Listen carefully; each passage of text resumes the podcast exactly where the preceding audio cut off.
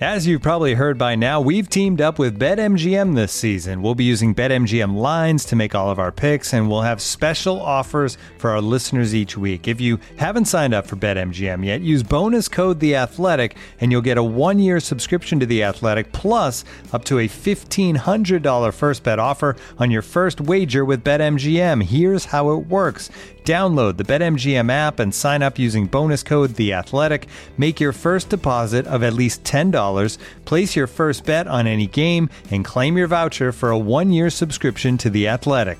See BetMGM.com for terms. U.S. promotional offers not available in D.C., Mississippi, New York, Nevada, Ontario, or Puerto Rico. Gambling problem? Call 1-800-GAMBLER. Available in the U.S. Call 877-8-HOPE-NY or text HOPE-NY 467-369 in New York. Call 1-800-NEXT-STEP in Arizona. 1-800-327-5050 in Massachusetts. 1-800-BETS-OFF in Iowa. 1-800-270-7117 for confidential help in Michigan. 1-800-981-0023 in Puerto Rico. First bet offer for new customers only in partnership with Kansas Crossing Casino and Hotel.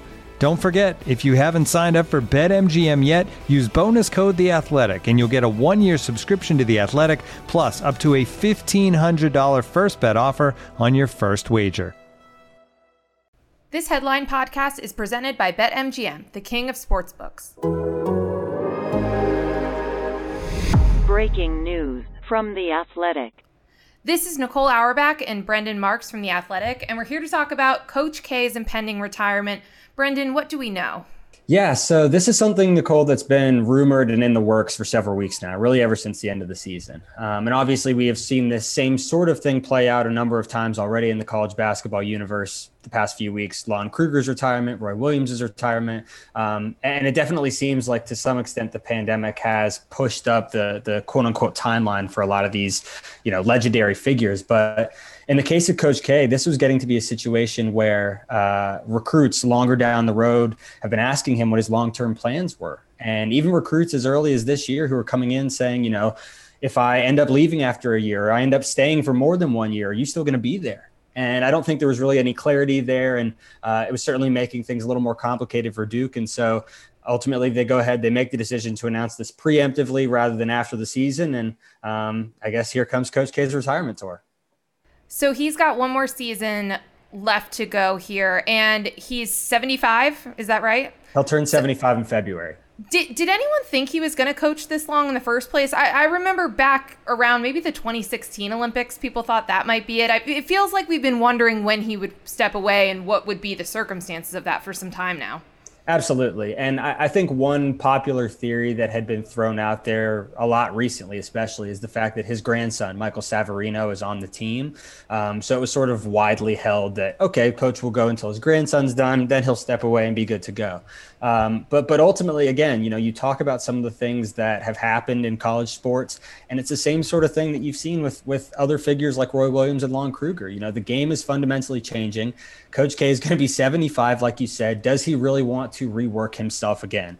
Does he want to have to figure out how to uh, bake N- NIL into his stuff? Does he want to figure out how to have to navigate the transfer portal every year? Does he want to have to deal with the NBA potentially changing its draft eligibility rules again in a year? year or two or three. There are so many things coming down the pipe as far as college athletics. And I think also this past season, not being able to be as involved as he has been traditionally. Assistants did more work. Uh, he did have a COVID 19 quarantine period, despite neither he nor his wife ever testing positive. I do think there's a sense that, you know, he got to spend more time at home and his family probably liked and appreciated that. So uh, there's a number of things that sort of factor into it, but ultimately you put all of that together and, and you see what's going on across the landscape and, and it does sort of make a little bit more sense.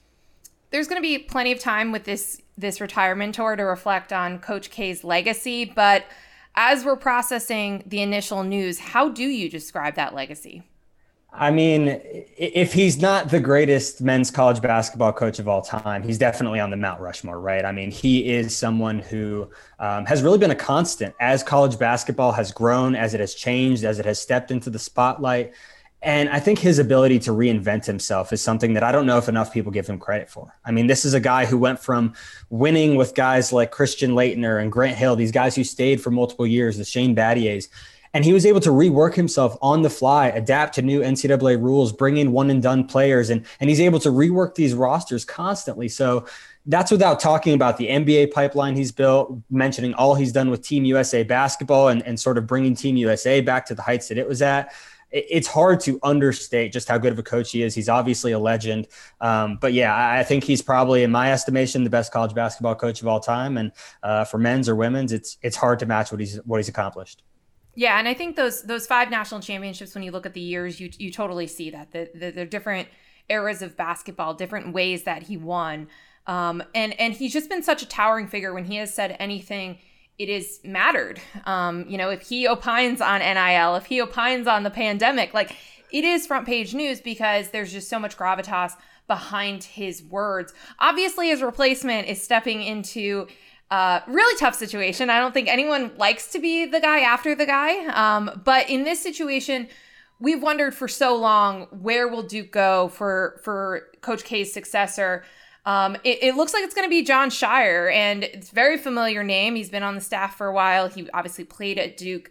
What does that choice tell us about A, Coach K's influence into making the choice of his successor, and B, about like where Duke actually wants to go next? Absolutely. You know, I think uh, for, for starters, I don't think that this has always been the plan. I don't think the plan has always been to have Scheyer take over. Obviously, he's he's been on the staff for a number of years now, and what he's done in terms of recruiting, um, like I mentioned when Coach K was out in the COVID nineteen quarantine protocols this past season, Scheyer was the one who stepped up and, and led Duke to a win over Boston College. So the familiarity is there, but but I, think this has been a development that's really expedited in the past few years. Um, when I first started covering the team and the program really the thinking was that you would go for a more experienced bridge guy. Sort of what you were talking about nicole. Who wants to be the guy to follow the guy the thinking was we'll bring in a bridge guy maybe someone like a tommy amaker to sort of steady the ship and stabilize things for a number of years but but what this says to me about Scheyer, about K's influence, obviously K is sort of handpicking uh, Jon to be his replacement. That shows the confidence he has in him. You know, Jon is a guy that has been with him over a decade now. They have won a title together as a player and as coaches. Um, but really, Jon, I think, is well equipped to sort of lead Duke into the future of college athletics. He is someone who has been the lead recruiter on most of the big stars that Duke's gotten recently Zion Williamson, Jayson Tatum. Uh, he is tremendous in terms of X's and O's. He understands all of that. He gets along great with parents. And, and really, when you look at Jon compared with Duke has a new athletic director, too, and Nina King they are two people I think who are more on page with the direction that college athletics is going. So it, it says a lot about Coach K having the influence to pick, his successor. I think that was always going to be the case. Um, but it also shows you just how much he believes in, in Coach Scheyer and how much he and really the Duke administration at large think that Coach Scheyer is the is the choice to be the guy and lead Duke into the future. And how ready is he? I think he is ready. You know, obviously there's going to be an adjustment period when you're stepping into going from a, you know, being the right hand man to being the guy. But when when Nate James, Duke's other associate head coach, left this offseason to be the head coach at Austin Peay, I, I think that sort of opened the door and really cemented the fact that this is Coach K's right hand guy. This is the guy who has gone out and done press conferences when Coach K isn't there. All of the players, all of the recruits, talk to any of them. They're always talking to Coach Scheyer. So I think the biggest adjustment for him is just going to be how does he manage the way that college athletics is changing? Is he someone who's going to still try and recruit these one and done talents? Is he someone who's going to be more inclined to look in the transfer portal? Um, in terms of X's and O's coaching, in terms of getting people in the door, there's no question he can do that. To me, I'm more interested in how does he rebuild the roster on the fly every year, like Coach K has, um, or if he goes in an entirely different direction. So I, you know, we'll see. But um, certainly, he has all the tools, he has all the experience needed, and uh, just hasn't been there before. That's really the only question mark you have. A major, major day in college hoops history as Coach K plans his retirement, um, announces he will have one more season and then step away. Uh, thank you for joining our breaking news coverage. Go to the Athletics headline section for much more on this story and to hear more. Ask your Google Assistant to play news from the Athletic. You can also visit theathletic.com slash headline pod to join us for just $3.99 per month.